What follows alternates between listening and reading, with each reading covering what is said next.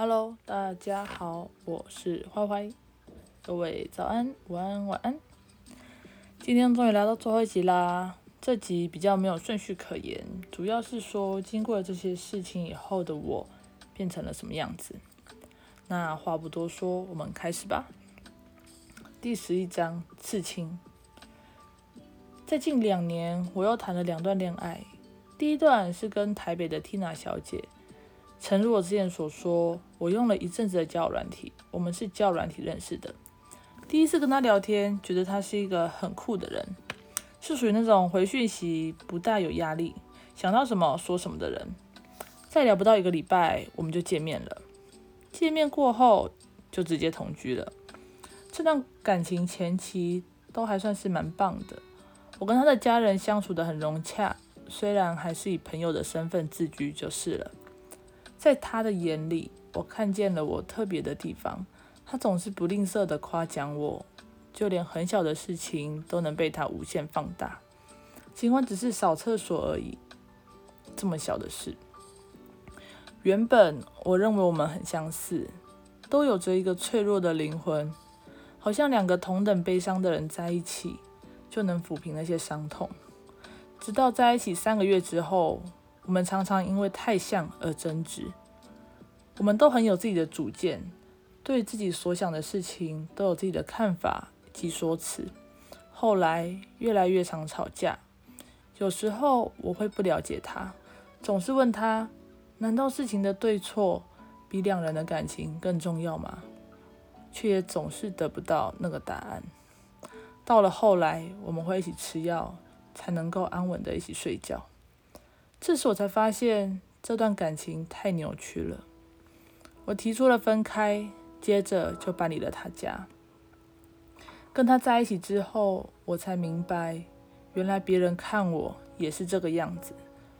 凡事都想争个输赢，只希望自己的想法是能被认同的。跟他分开过后，对于自己的这一块就会特别小心，慢慢的才更能从别人的角度思考。为什么他会这么想？或许现在还没有真的完全能够站在别人的观点，但已经比以前好太多了。也让我明白，原来我这么不认识自己。我开始踏上一个寻找自己的旅途，因为我总是做事做一半，完全不知道自己对什么事充满热忱。于是我开始尝试。在单身的这段期间，我体验了第一次爬山，体验了练习滑板到全身是伤，尝试把一首歌以一音不落的弹好，也尝试多跟别人聊天，试着帮朋友排解忧愁。到后来，我录了 Podcast，才更加认识自己。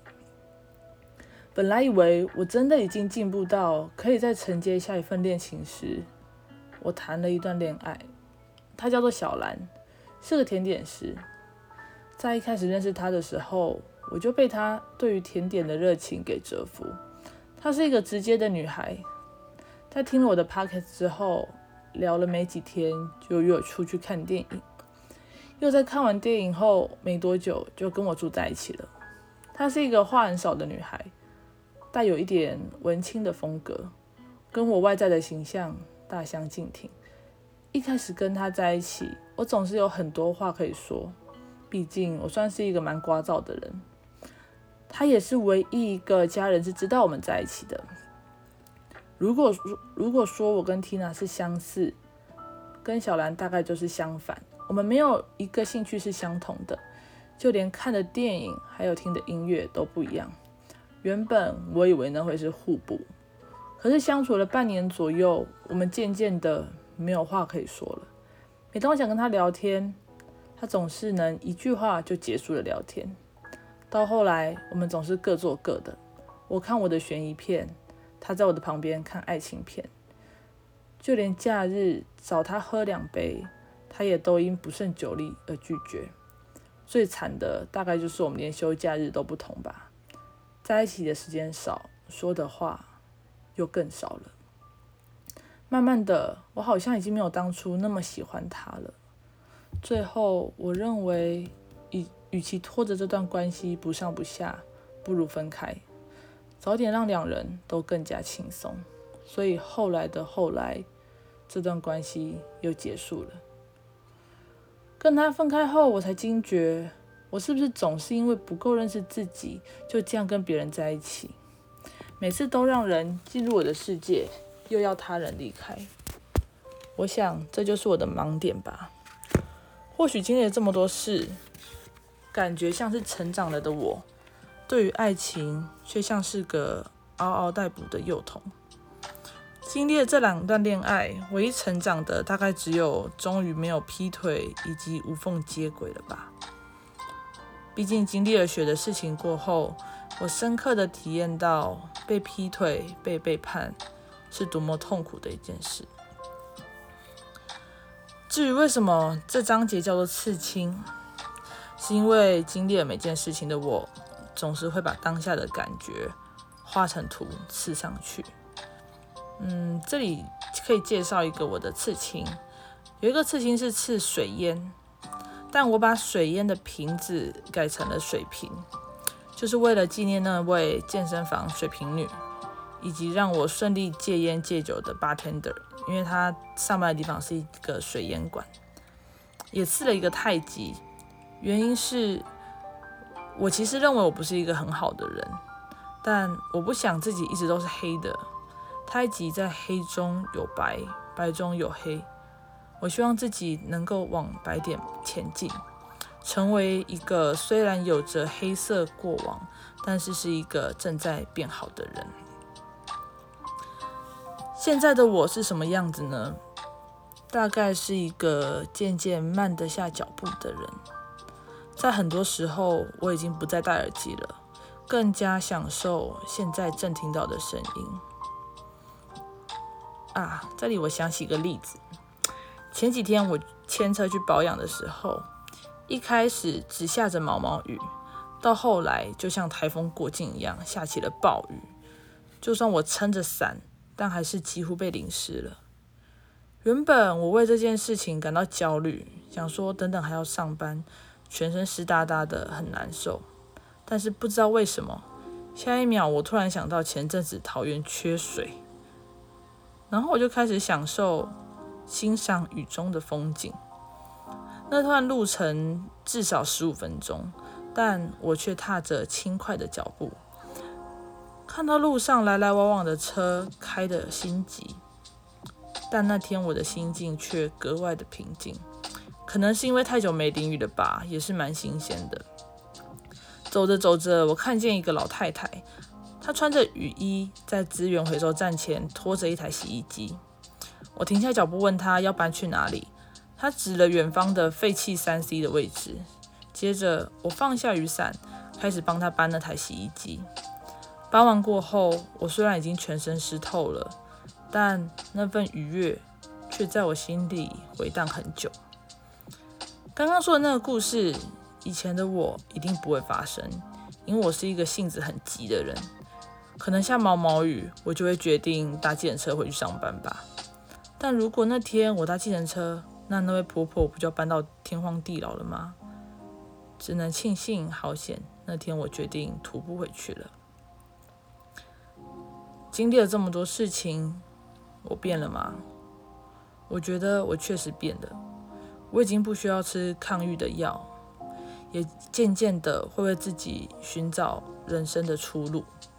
对于很多事情，也没有像以前一样那么执着，那么要求。我开始花时间在自己身上，每天都会固定一个时间，多了解一下自己。有时候是跟自己对话，又或是看看生命灵数，还有人类图。如果什么事情也不想做，我就会拿起那些我尘封已久的书开始读。而有时候读到的内容，就会在很不久的未来帮助到我的朋友。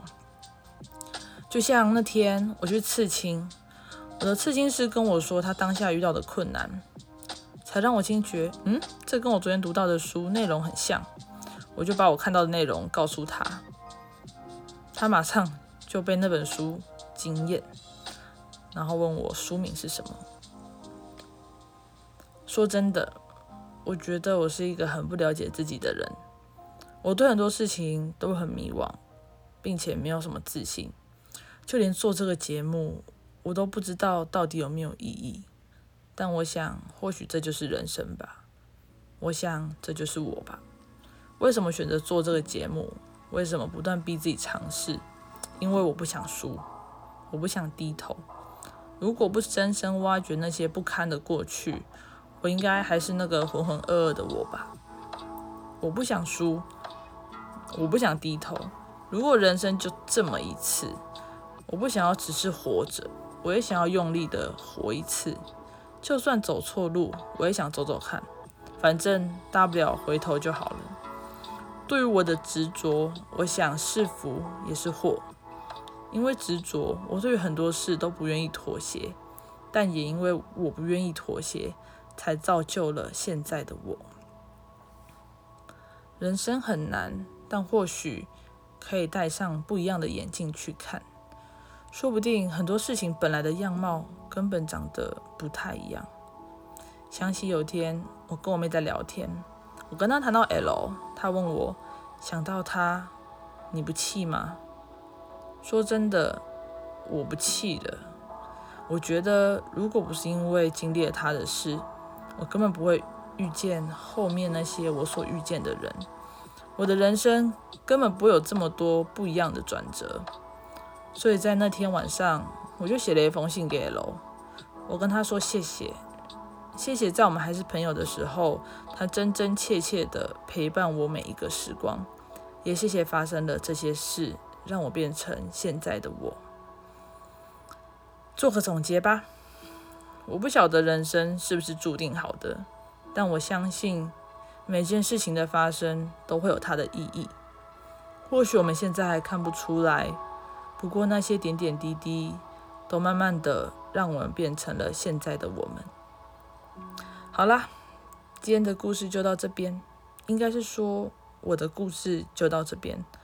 未来会遇到什么事情，我不知道。如果改变我的事情，那可能还会再分享。但目前故事告一段落了。谢谢有在听的各位，虽然我不知道到底有谁在听了，因为我也没有特别宣传，也没有打什么关键字，所以听到的都是缘分啦。